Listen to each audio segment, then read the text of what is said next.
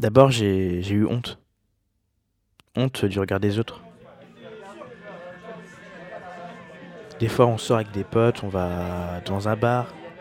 Et à ce moment-là, eux, ils sont tous sur leur téléphone, à regarder des trucs sur Facebook, sur Twitter, sur, sur Instagram.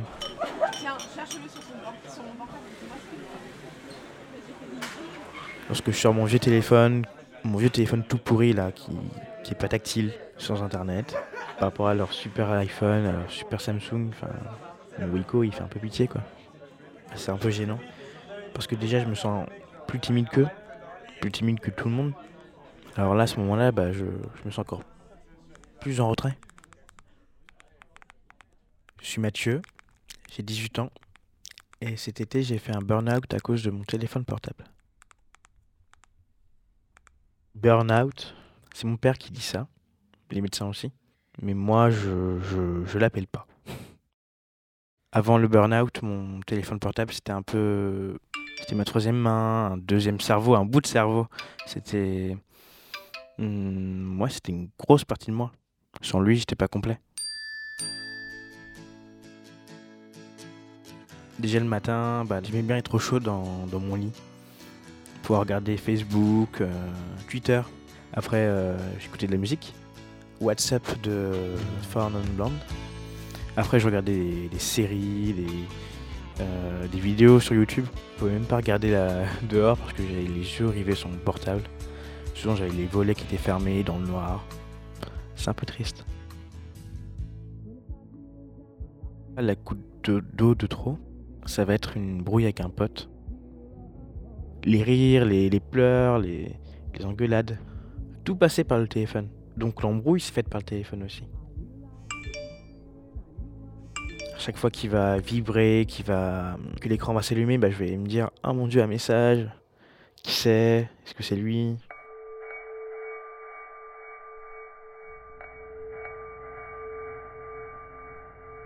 Bah, comme tout se passait par téléphone, je pensais que la réconciliation allait venir par téléphone aussi. Mais elle va pas venir et en fait j'ai rejeté mon sentiment de culpabilité sur mon téléphone. En fait, à partir de là, je vais plus pouvoir dormir pendant une semaine, deux semaines. Parce qu'à chaque fois que, que mon téléphone s'allume, bah, je, je, j'ai une peur mais juste irrationnelle quoi. Je, je, je vais trembler, je vais me dire mais qu'est-ce qui se passe ? Ça va vraiment aller très très très loin, je vais commencer à détester le truc, je, je vais juste vouloir que, que ça s'arrête.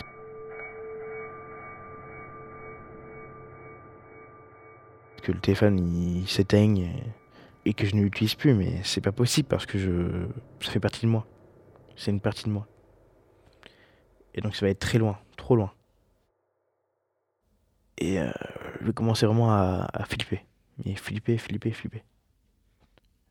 Je vais avoir l'impression qu'il, qu'il m'observe, qu'il écoute tout ce que j'ai dit, qu'il entend tout ce que je pense. Un peu comme dans Paranormal Activity. Tout se passe par, euh, par écran. On voit les gens se faire tuer par les écrans. Donc à ce moment-là, je vais regarder la, la caméra de mon téléphone et je vais me dire, mais qu'est-ce qu'il y a derrière, quoi ? Est-ce qu'il y a quelqu'un qui m'observe ?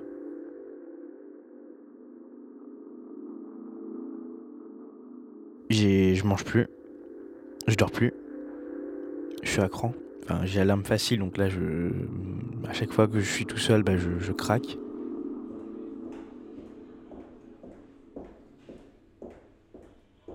Les médecins, ils vont, ils m'ont posé des questions pour comprendre.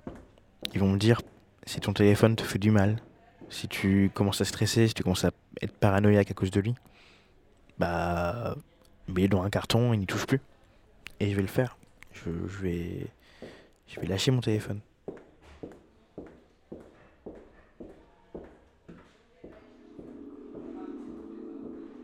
Aujourd'hui, alors, j'ai un vieux Wico que mon frère m'a acheté à, à la Fnac vingt euros, sans internet, pas tactile, tout petit petit.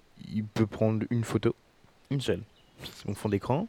Quand on voit un message, tu dois prendre une demi-heure parce que c'est des touches encore A B C, D E F, tout ça. Je suis moins dans l'instantané, c'est vrai.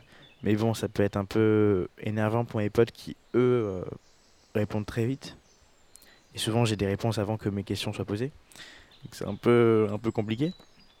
je prends des nouvelles, mais en appelant les gens. Quelque chose que j'aurais peut-être pas fait avant parce que je pensais que les messages, les snaps, c'était plus, plus facile. Mais en fait, non. Tout ça, c'est du virtuel, en fait. C'est pas une réalité. Les messages qu'on envoie, bah, c'est, une... c'est qu'une... qu'une surface. Alors que quand on parle avec quelqu'un, c'est beaucoup plus profond, en vrai. Et c'est là que la vérité ressort. Pas par message, en vrai. Je pense avoir retrouvé une véritable partie de moi.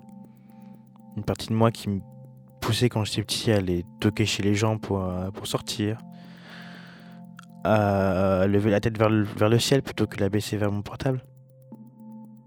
Le matin, ce qui est bien, c'est que je suis plus genre sous ma couette à regarder ma série dans le noir. Je me lève, j'ouvre les volets et je regarde le, le champ qui est, qui est derrière chez moi. Des fois, je vais courir.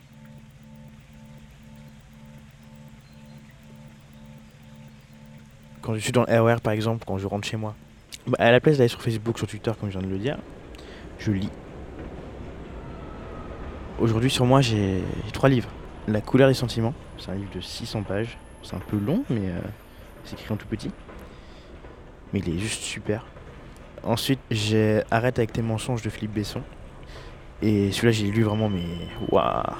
Je l'ai acheté le mercredi soir, je l'ai fini le jeudi à une heure du matin. Dans le R E R en direction de Juvisy-sur-Orge, c'est, c'est juste magnifique. Alors que sur les réseaux sociaux, tu peux écrire un texte de cent lignes qui est magnifique, qui est, qui est émouvant, qui, qui peut faire pleurer tout le monde, mais personne ne le lira. Sur les réseaux sociaux, bah, y a, y a pas d'émotion. Au final, bah, j'ai pu améliorer mon style de vie, quoi. J'ai une vie beaucoup plus saine, et ça, j'aurais jamais pu le faire avec mon ancien téléphone.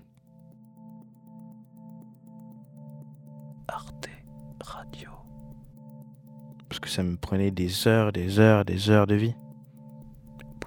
Et je m'en rendais pas compte.